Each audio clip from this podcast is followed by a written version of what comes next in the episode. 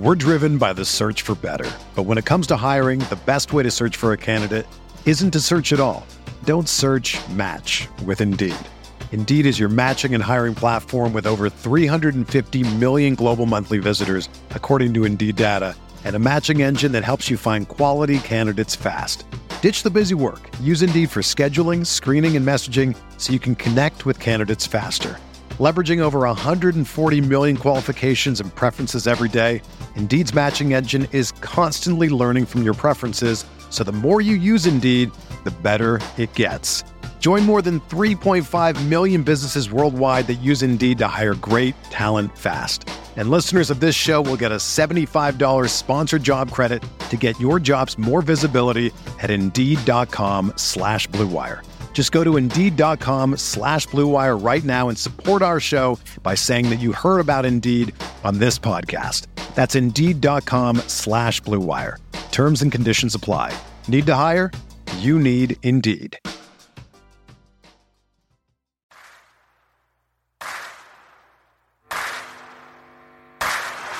You're listening to Setting the Pace, your go to Pacers podcast with Alex Golden and Michael Facci. Miller for three.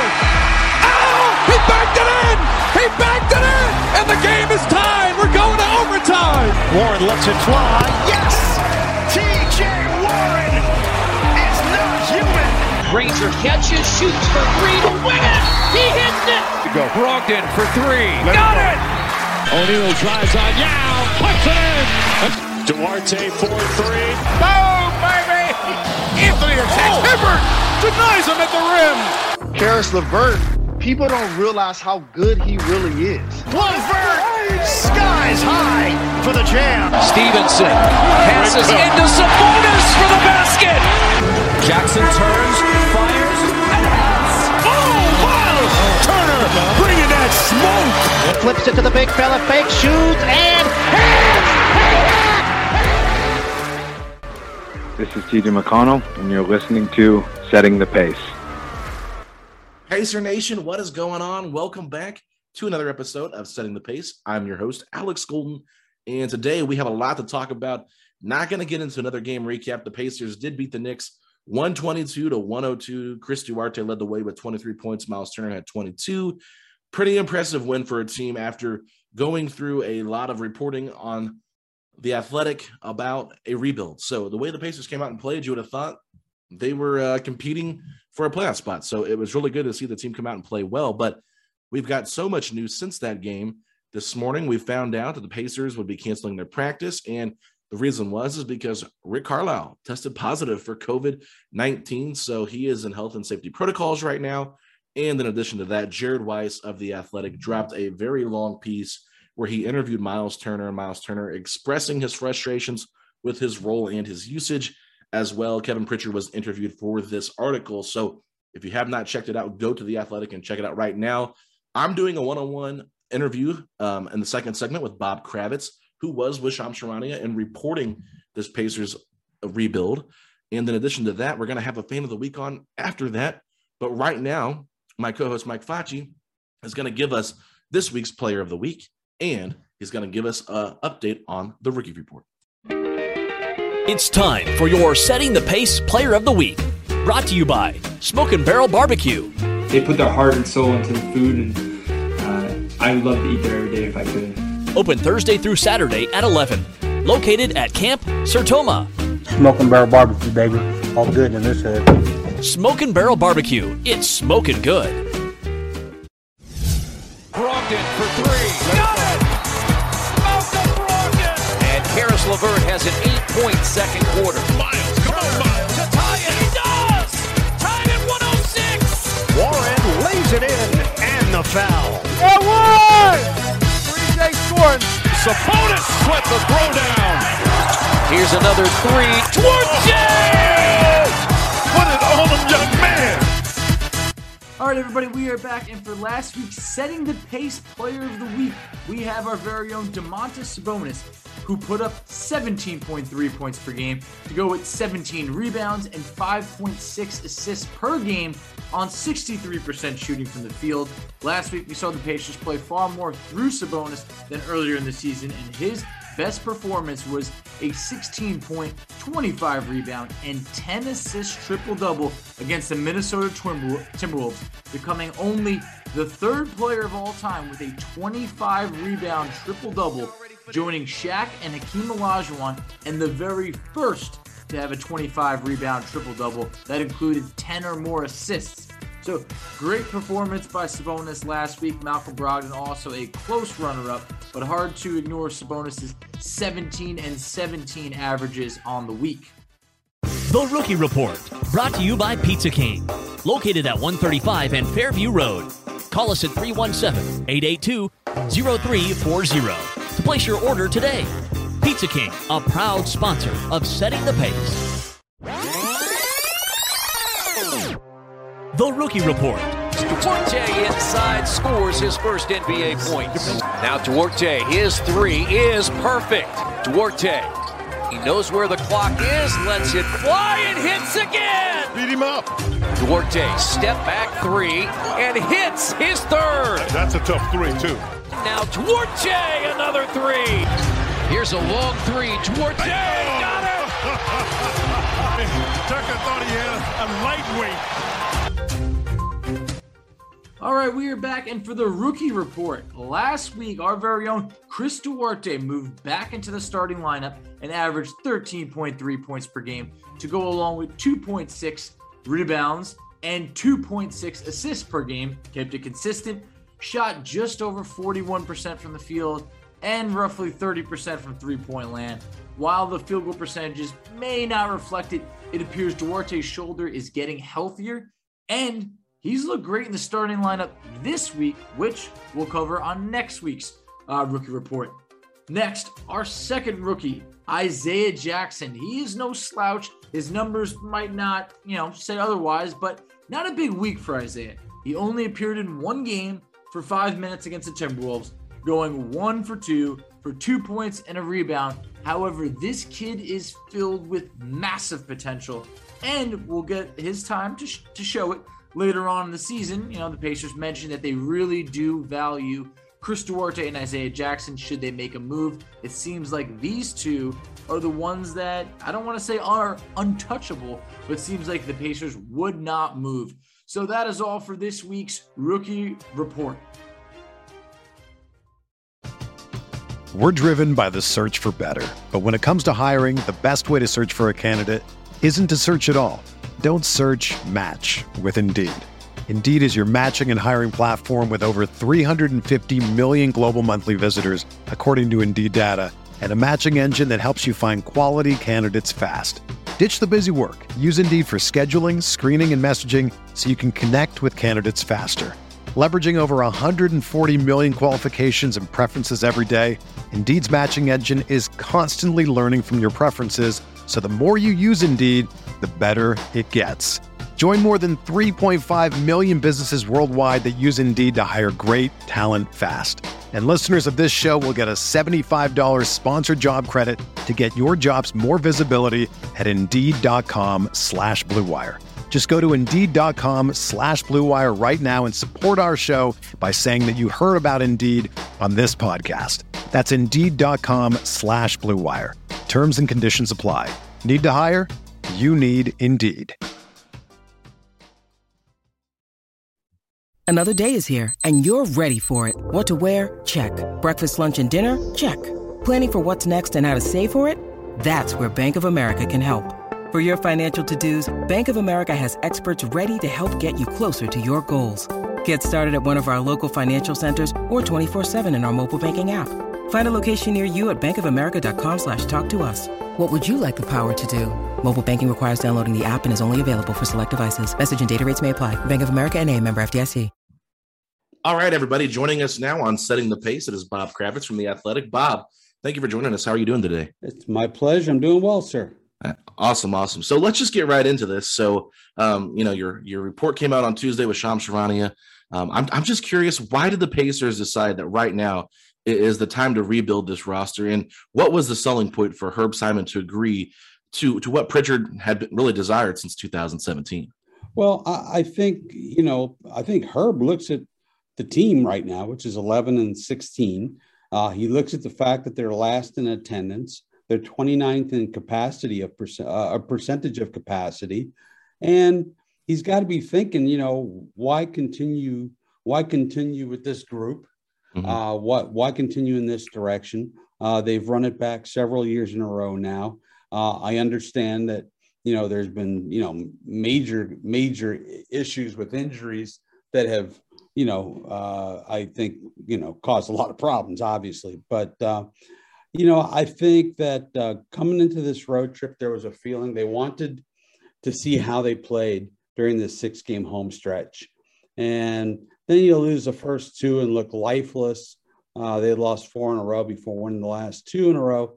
And I think it was decided um, uh, on a um, uh, on on a organizational scale mm-hmm. that uh, it, it, was time to to rebuild this thing. I think it'll be quote unquote a soft rebuild or a retool or whatever semantics you want to use.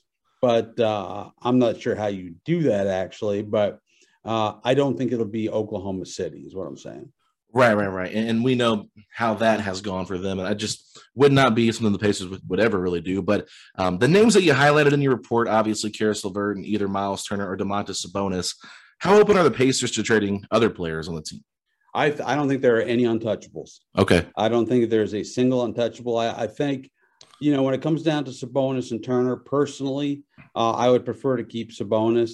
Um, I don't know if you saw the story that Jared Weiss did yes. in the Athletic today, where uh, Miles made it very, very clear that he wants to be moved.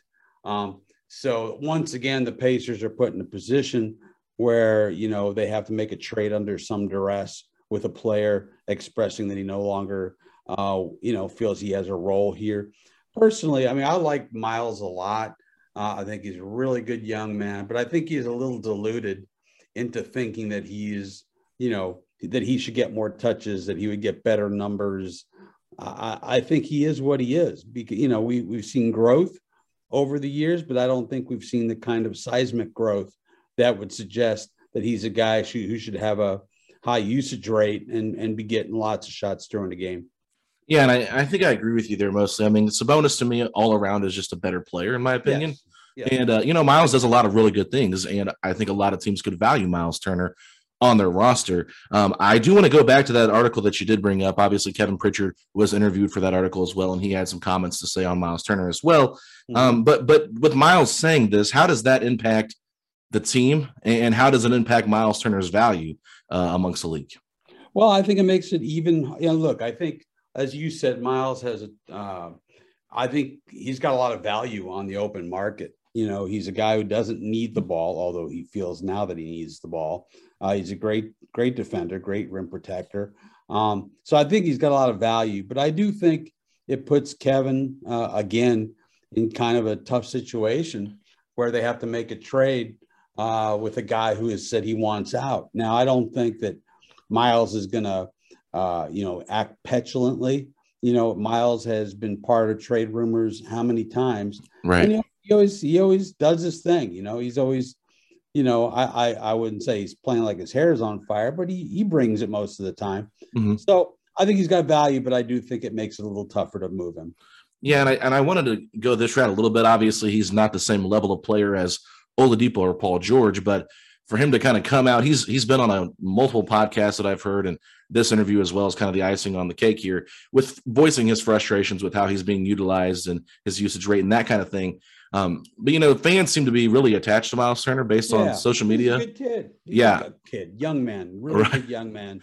And I mean, I'm 61, so they're all kids to me. But yeah, yeah. Um, he's a terrific young guy. He does a lot of great stuff in the community. He's always been completely committed uh, to this place and to winning as a pacer.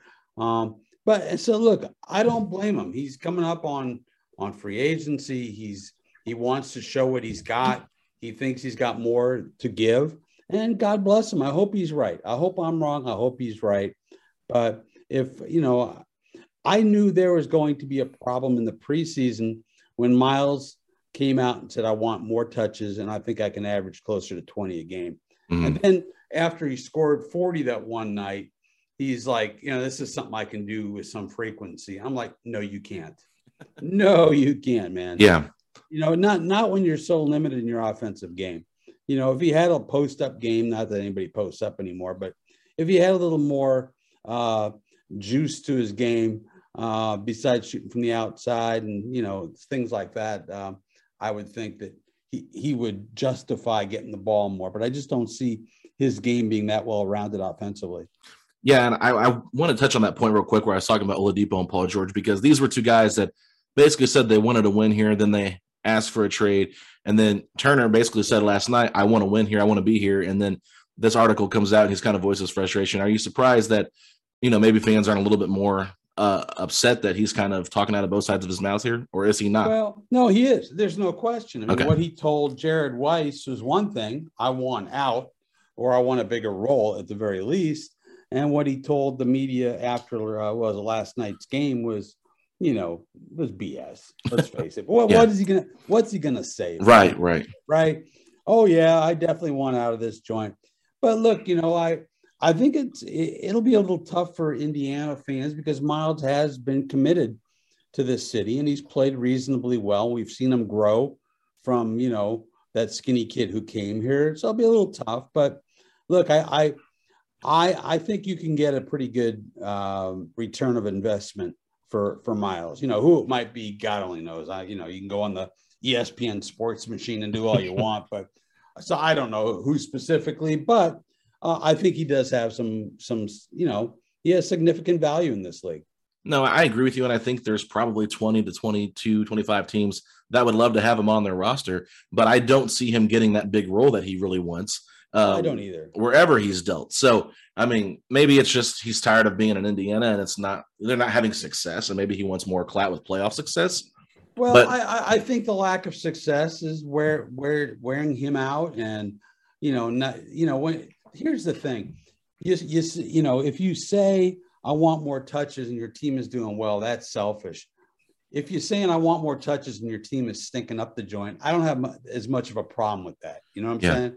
So, no, I just I, I I think the lack of playoff success and the direction this team is headed, it's uh, you know, it seems. I, I can't blame them. I mean, I, I really, you know, I, I blame Victor for being weird and change, you know, changing more than any player I've ever seen uh, come through Indianapolis during the course of his time here. Uh, I can blame Paul George a little bit for trying to please everybody and saying what everybody wants to hear when the truth is, you know, very different from what he's saying. And but with with with Turner, I don't get that sense. So Yeah. Okay. And that's fair. And I mean, to be fair, his name has been on a lot more trade rumors than players like Oladipo and Paul George's um, were. So uh, just looking at how a team goes about rebuilding, you know, you brought up OKC. Orlando's kind of doing the same thing as well, trying to like bottom out, get a lot of draft picks, that kind of thing. The Pacers probably won't do that. You already kind of made that notice. Uh, but when they look at making a trade with some of these players you mentioned, do you think they go more the route of trying to find a diamond in the rough, a la Jermaine O'Neal, or or are they going to be interested at all in draft picks? Yes. Oh, absolutely. Okay. If they can get if they can get picks up high, I mean, it doesn't do them any damn good to keep getting you know draft picks in the teens. Yeah. I mean, they've they've been playing that game since about 1989. You know, Right. since uh, George McCloud uh, was uh, picked seventh, I think it Mhm. was. But they've always been you know ten or higher since then. And so, yeah, I think draft picks are definitely in play. But I do think they're going to be looking for the those diamonds in the rough. I, I just and I wrote this the other day. I think that the Jermaine O'Neal deal is is perfect. Is the perfect uh, paradigm for what they should be looking for. Find a young guy who's still being developed, still needs some time, but has a chance to be a damn good player. Right. And two more things I want to bring up here about this whole rebuild type of thing. Um, TJ Warren, this is something that was in that article as well, saying that he wants to be in Indianapolis long term. Obviously, the injuries are a bit of a concern. Mhm. Do the Pacers want him here long term? And, and what kind of contract do you think he really is worth uh, come free agency? Yeah, I, I the second question I couldn't really tell you, you know, numbers wise, you know, where he fits, but he is he's told management that he wants to be here. And you know, if you've spent any time around TJ, he's a quiet, shy uh, guy who doesn't need the bright lights in the big city. That's not what he's about. He's all about hoops and you know, just do have run, having a life and and I think I think he comes back. You know, I mean, certainly they don't want to lose him for nothing, but if they can reach some sort of sort of an agreement, great. Now, what that might look like, I have no idea. Yeah, yeah. I mean, and I think when TJ Warren's healthy, he's a big part of this team and, and their success Oh, and what they yeah. can become. And, and really, his position is the position they miss the most on this roster right now. So, There's no doubt. Um, There's no doubt. Yeah. So, uh, Malcolm Brogdon obviously cannot be traded because of his extension that he signed in the offseason. But that does that mean that come next summer, he's a guy that's going to be safe? I don't think anybody's safe, Alex. Okay. I, I really don't. I, I think, look, they they like Malcolm. Um, you know, I don't honestly have uh, a sense of how Rick feels about about Malcolm. Um, I, you know, look to me, he's the best point guard they've had since Mark Jackson. I realize that's damning with faint praise, but uh, you know, unless you count two years with Jamal Tinsley, Right. Um, right. but uh, I, I think he's a guy you can build around, and you know, I, I think he is a leader. Um, you know, I might be, uh, uh, uh, I might ha- have a uh, a feeling about him just because of what he stands for. You know what I'm saying? Yeah. So um, I think I think he'll probably be here, but I'm telling you, there are no untouchables as far as I can tell. Right. And it just, I was just curious because there was a lot of reports last offseason that they were trying to deal him. And I believe Jay Michael even said that uh, it was Brogdon that would be traded more so than Turner at, at Right. one point. So, I mean, I was just kind of like, okay, I wonder what the long term future is here. And athletically, if you have Brogdon and Sabonis in your starting lineup, that's they're good players, right? Yeah. But that you you need more athleticism, I think, on this Pacers roster. Absolutely. And and I think moving forward, they really want to build around Duarte and they really like Isaiah Jackson a lot. Now we've seen Duarte, and I think he's going to be a hell of a player. Um, but you know, Jackson, we don't really know. He looked great in summer league. He's he's been in and out. He's had, you know, health issues and stuff. So um, but they they really like what he's going to bring. So we'll see. You know, I mean, at least at least they finally got a hit in the draft. They haven't had that in quite a long time. Yeah, no, Duarte has been really fun to watch, and I've even pe- uh, seen people question um, if he would be available, and I would be surprised if he was, but I he, would be very surprised. but he could maybe covet you something really good back um, for the right price. But I, I would, I think that'd be a hard sell to fans if they did trade him because of it's like it's like we you, you finally get a good draftee and then you let him go. So I, I think Duarte represents what they want to rebuild around, which is good, young, relatively cheap players. right, and and it makes sense. You got him locked up on his rookie contract too, so you'll at least get eight years. Uh, possibly out of him if you get him on that restricted free agency. But um, want to move on now. You had two articles come out today. You did a one-on-one with Reggie Miller and Lance Stephenson. So uh, let's start off with Reggie Miller. Obviously, Yeah. uh, one of the most you know favorite Pacers, if not the most favorite Pacer of all time. Uh, talked about him becoming the or being named the 47th best player on the Athletics top uh, 75 players in the NBA. Uh, what was some highlights from that interview? Well, I think the, the first of all, I used about half of it. You know, Oh, wow. we, we talked for almost over an hour. Wow. and uh, I used. I mean, I you know I wrote like thirty three hundred words. I could have written seven, eight thousand. Wow. The thing that got me was, and I thought you know it kind of tugged on the heartstrings, was he talked about why he resonated and why he felt so comfortable in Indianapolis. That you know he felt overlooked, um, like Indianapolis feels overlooked. That everybody talked about the big sister. Well, we talk about Chicago and the big cities around us, and he just felt like Indy was a town that was a town that had something to prove, and so did Reggie. And he said, he said, you know, and then when he talked about deciding not to join the Boston Celtics, and I think it was 2007, 2008, whatever it was, I think 2007, um, saying, you know, winning a title in a small market is like winning three or four. And he said, you know, I just could not see myself sitting in that locker room, popping champagne, celebrating a championship when I know we didn't get it done in, Indi- in Indianapolis, which may sound absurd to some people, but if you know Reggie a little bit, you understand it. Yeah, and I mean it was great to uh to to read it. I did read the whole thing. Uh like you said, it was uh, it was a lengthy conversation for sure, and I can't believe you cut out so many Oh, words. That's oh, uh but I, but I know you guys have known each other for a while. So uh big Reggie fan. I mean, and, and I just want to draw this parallel because we're we're talking kind of about Chris Duarte a little bit. This is another guy that a lot of people were kind of like not sure about when they drafted him. He's 24, a little bit older. Um, mm-hmm. he's kind of got that backstory too. Like, oh, nobody wants to draft an old guy like this. He's in Indiana. Do you think there's any parallels between those two?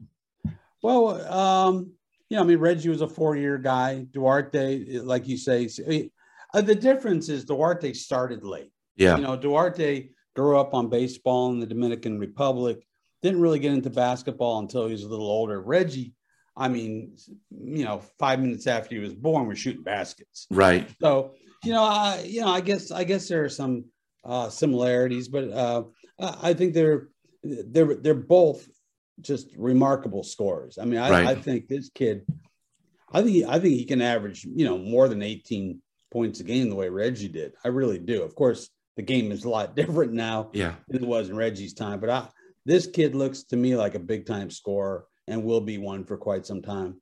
Yeah, and I was trying to draw the parallels a little bit because in that interview you did talk about Reggie's baseball, um, or he he brought up baseball, yeah, not playing football. Love. So yeah. that's that's kind of why I was like, okay, their first love was baseball. They both played in the Pac-12, yeah. so you know, just uh, you know, interesting parallels there. But moving on now to to Lance Stephenson. this is the guy that basically one of the big headlines from this article to me was his regret of not re-signing oh, with the Pacers. Yeah. And we've talked about that on this podcast before, just kind of like the hypothetical. But I'm curious, how, how much different do you think his career is and the Pacers franchise is if he does resign in 2014? I think his career is a lot different. I look, I don't know if he was a difference maker. I don't know that he could have gotten him to the next, you know, beyond the first round. I don't think he's a great, great player. Mm-hmm. I think he's a useful player. Um, but no, he uh, he's doing reasonably well up there. Um, you know, it's Grand Rapids, so how great can it be? But um, no, he's yeah, tell ask me that one more time. I kind of lost my. Oh no, you're right. I was just saying, how much would he have impacted the Pacers oh, oh, if he? You know, I mean, he would have quite a bit, but his career would have gone in a completely different direction. You look at 2012 13, he got into the starting lineup because Danny Granger was out. Then the next year, he started 78 games, had career highs in a lot of areas. Um, and the thing that was so stupid on his part, and I hate to use that word, but he really missed the boat. He was offered, if I'm not mistaken, five years, 44, okay, in, in Indianapolis. He was offered three years, 27 million, a little more upfront.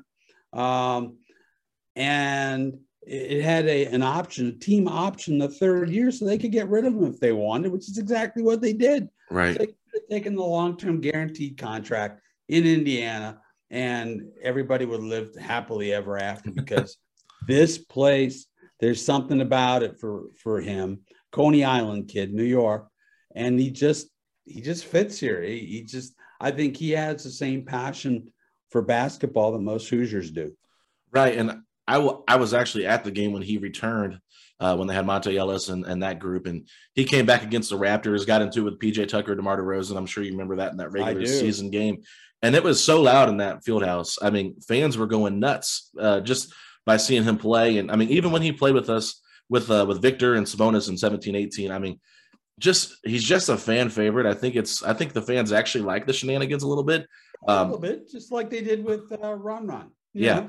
And, I mean, he's crazy, but he's our crazy, right? Right, right. And and, and Ron, it was good to see him last night at, at Gainbridge, and same for Antonio Davis. I mean, uh, this is something I would love to advocate for is just seeing more former Pacers in the arena, um, just just kind of make you feel like a Pacers yeah. family and, and not be so forgotten. I'm really, I'm really, I mean, I, I don't want to sound like you know anybody's father, but I'm really proud of Ron.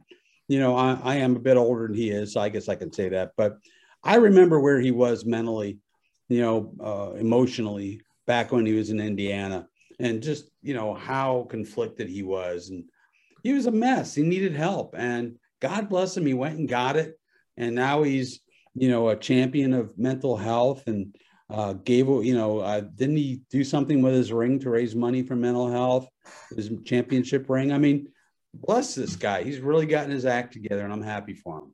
Absolutely. Well, Bob, I, I know we got to get you out of here, but want to thank you so much for coming on the podcast. We'll have to do it again soon sometime, especially if there's some some deals made in the next couple of months. But um, where can people find you out on social media? And do you have anything you'd like to uh, promote or plug? Well, I'm uh, at B Kravitz at the Athletic. Wait, what am I doing? I'm giving my damn email. I'm at B Kravitz. I'm, at, I'm at B Kravitz. People know my email anyway. What's the difference? Uh, and uh, yeah, if you go to the Athletic and you want to read the Reggie Miller piece, uh, just sign on, go on to my piece, and there's a place uh, in there for you to subscribe, or you can do it on the Lance Stephenson piece. Uh, I'll have a bunch of Colts stuff next week, um, including a look back at the worst fake punt ever in the history of mankind. Oh man, don't make us relive that. Yeah, I'm going to. All right, everybody. I'll drop those links in the in the description here on the podcast. So you guys can go check out Bob's work. Bob, thank you so much. We'll talk to you later. thank you, man. Take care.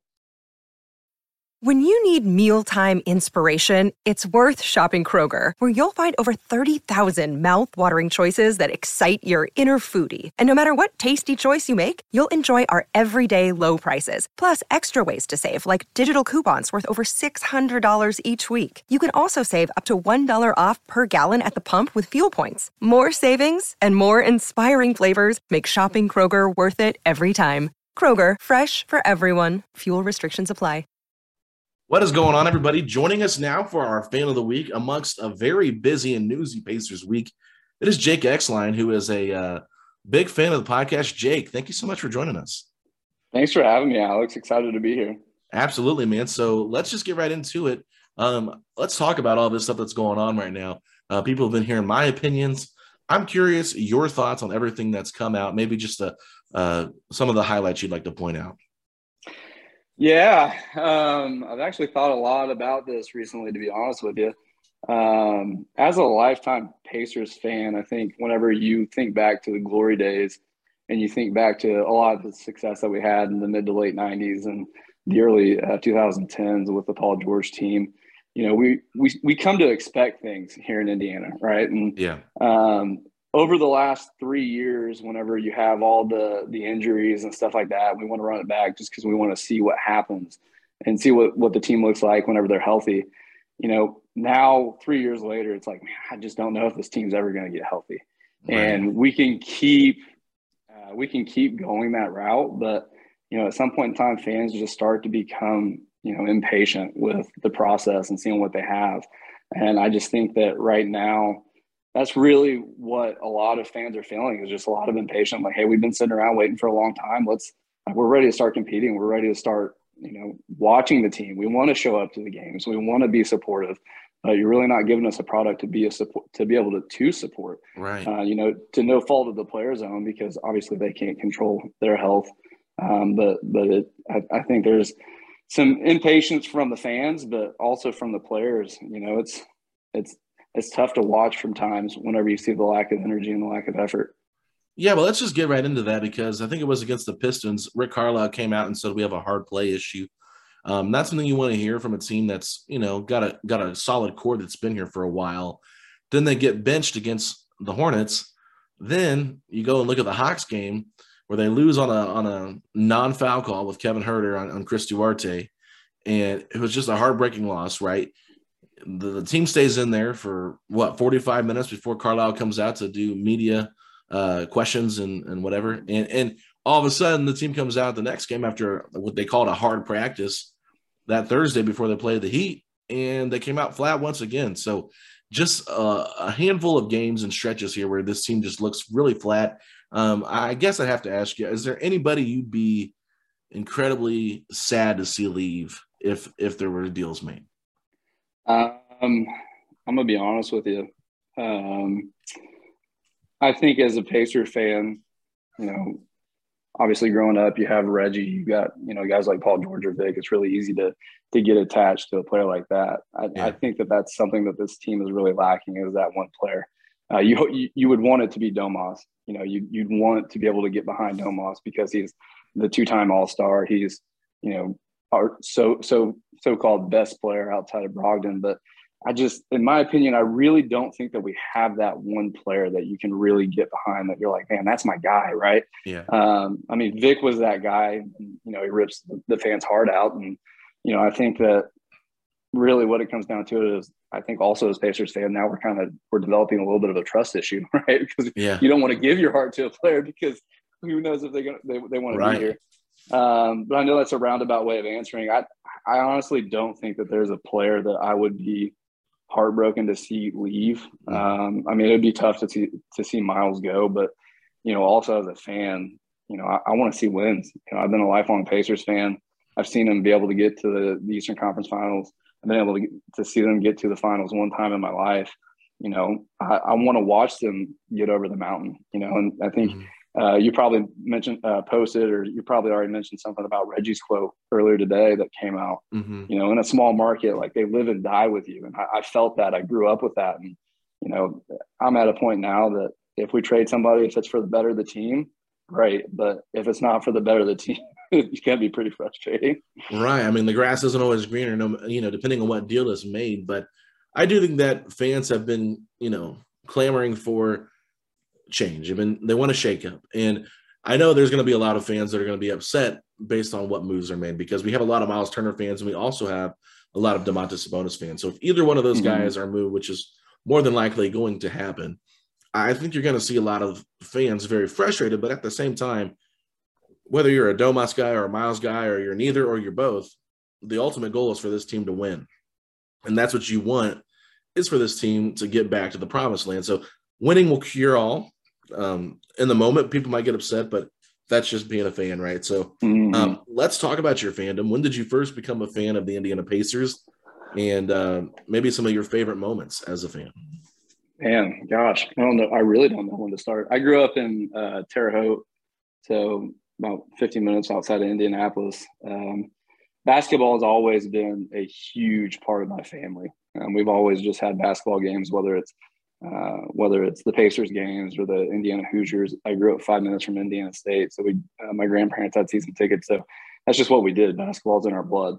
Yeah. Um, which I mean, somewhat it, anyone from Indiana can understand that, right? And right. Um, really, a lot of it comes down to my dad. My dad uh, grew up in the time where Bird was at Indiana State. They went to every single basketball game when Larry Bird was at Indiana State. So uh, before that, my dad was a Pacers fan, and then Larry Bird came came around, and then naturally followed him to Boston.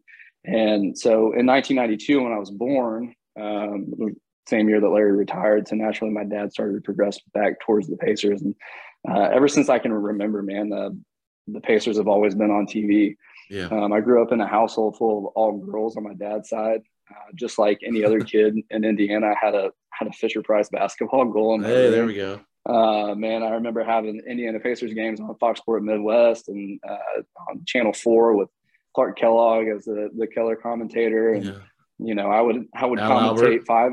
Yeah. Al Albert. You yeah. have like, you know, the five on five, um, commentate five on five games in my room. You know, naturally myself and Reggie were scoring all the points. um, and so for me, like the Pacers were just a big part of what the day the day to day life was for me, and it was just really easy to root for a team that had Reggie Miller and Mark Jackson and Rick Smits and then the Davis boys. Um, you know, obviously growing up, Reggie's my all-time favorite basketball player, but Travis Best is one of my all-time favorite Pacers. Oh, that's a surprise. I think that I think that he's I think he hit one of the the greatest shots ever uh, when it comes to Pacers history. That against the Bucks, three to win against Game Five. Yeah. Yep. Um, I mean, I would. I had a little Nickelodeon radio, and I'd turn it to, you know, 107.5 and and or yeah.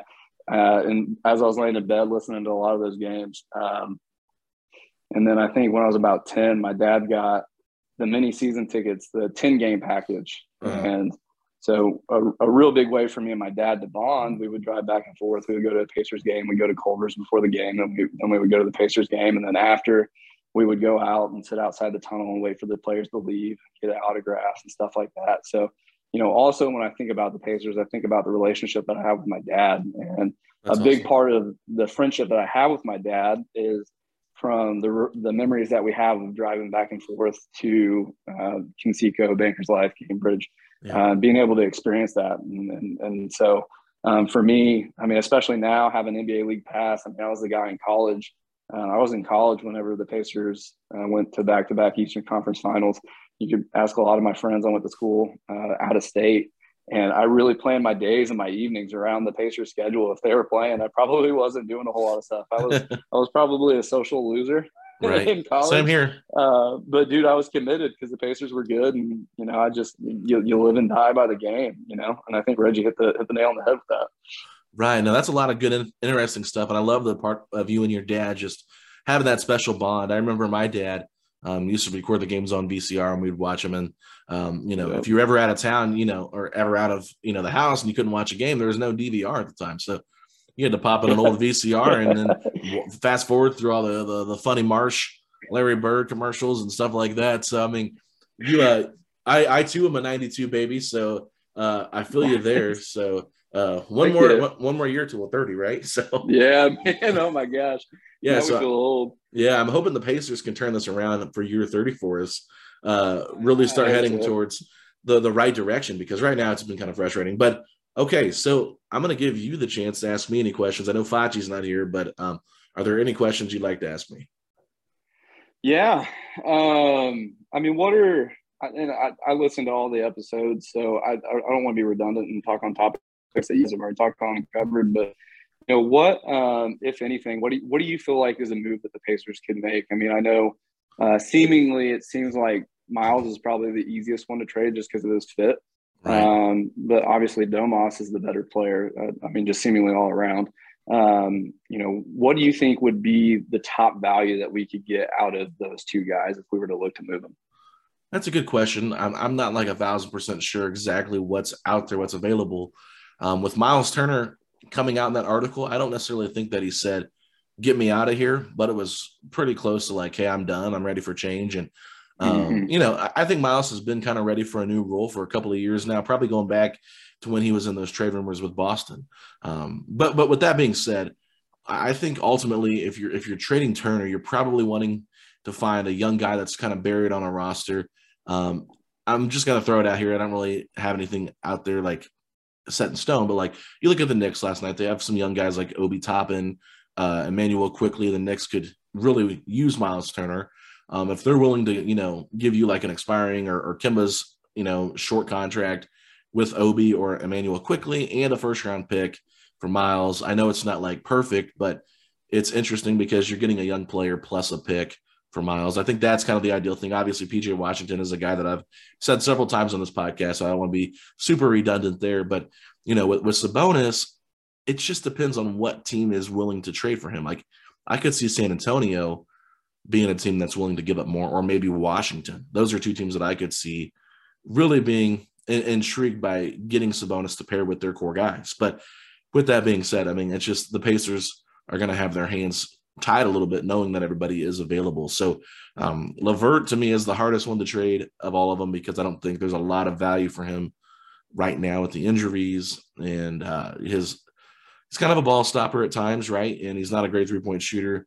Um, you know, Domas has a two time All Star on his late on his name, so that does make his value maybe a little bit higher than than Turner's for for certain specific teams, right? Not every team, but uh, ultimately, yeah. I mean, I'm I'm I'm in favor of getting a young player uh, or a, or a high value pick or you know combination of both. Yeah, I and I, I'm right there with you. I mean, I think that if you can get a good player or a, a good young player up and coming, even even like I don't want to say a project because I think Pacers fan, fans are tired of a project, but somebody that does have talent and promise that you can show. I mean, Quickley killed us. I mean, Yeah. I, I think that if you if Knicks were able to offer somebody like him, I think you pull the trigger on that just because he's a he's a high energy guy that can that can knock down a ton of threes and get hot at any time. Yeah. Um, it'll be interesting to see what they do. That's for sure. Yeah, for, for sure, man. So um, as we as we sign off here, do you have any hot takes before I let you go? Um, I do, and I was actually thinking about this, and this it, it's going to be a hot take because I know that I think Pacers fans are, are are kind of split on this, but I think that Malcolm Brogdon's contract's going to bite him in the butt. Okay. Yeah, you know what's funny is in the previous segment I asked Bob Kravitz, I said Brogdon's Brogdon's name was mentioned a lot by Jay Michael before the season started. I know he can't be dealt this offseason or this this this season, but could he be dealt next offseason? And his response was nothing's off the table. Uh, I think they would be open to anything. So he likes Brogdon though, so he didn't think you know he'd be a guy to really trade. But I, I think at twenty million dollars, it's to me it's not like the worst deal. Obviously, you need to get more athletic. Obviously, Brogdon has his limitations, but signing him to that extension, it does make him a much more valuable asset. And that's why I, I, like I agree with that. Yeah. I, I absolutely agree with that, and I think, and the reason why I think it's more of a hot take for me And obviously, I, am not in the in the locker room, so I, I don't know. And obviously, you hear seemingly good things about about Brogdon from some of the other players, but I just know from an outsider looking in. And I actually had a conversation on Twitter with Tony East right before um, uh, right before COVID of a game, and it was the game that he ultimately ended up uh, taking over against the Bucks. Okay. There's so many games that he looks so disinterested in on the sidelines or on the bench that it from a fan, if I'm looking at you to where you're going to be, you know, the captain of our team, we're going to rely on you.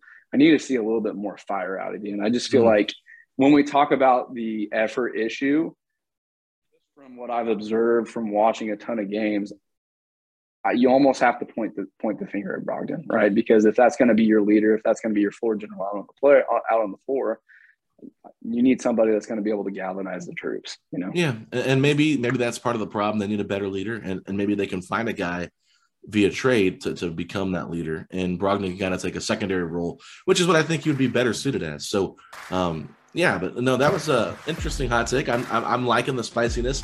I think it's funny that we both asked about Brogdon on this podcast. So uh, it stays with the theme without even talking about it. So, um, all right, everybody, where can you uh, where can you be found on Twitter? Yeah, um, JXline31 or J underscore Xline31. I'm not sure. I think I have both. Um, that would be my Twitter follow. I really don't tweet about a whole lot of stuff outside of the Pacers. That's, That's why you're here. Best way to yeah, it's usually my best way to do it. Uh, there's there's all kinds of hot takes. Um, either either the Pacers or Tiger Woods. Uh, that's oh, there we go. all right, everybody. Well, you can find all of us on Setting the Pace 3. I'm at Alex Golden NBA. Flatchies at underscore F-A-C-C-I. You can find us on Instagram at Pacers Talk and over at Facebook and TikTok at Setting the Pace. So, Jake, if you're highly excited to see the Pacers make some big moves during this rebuild, say these three words. Let's go, Pacers.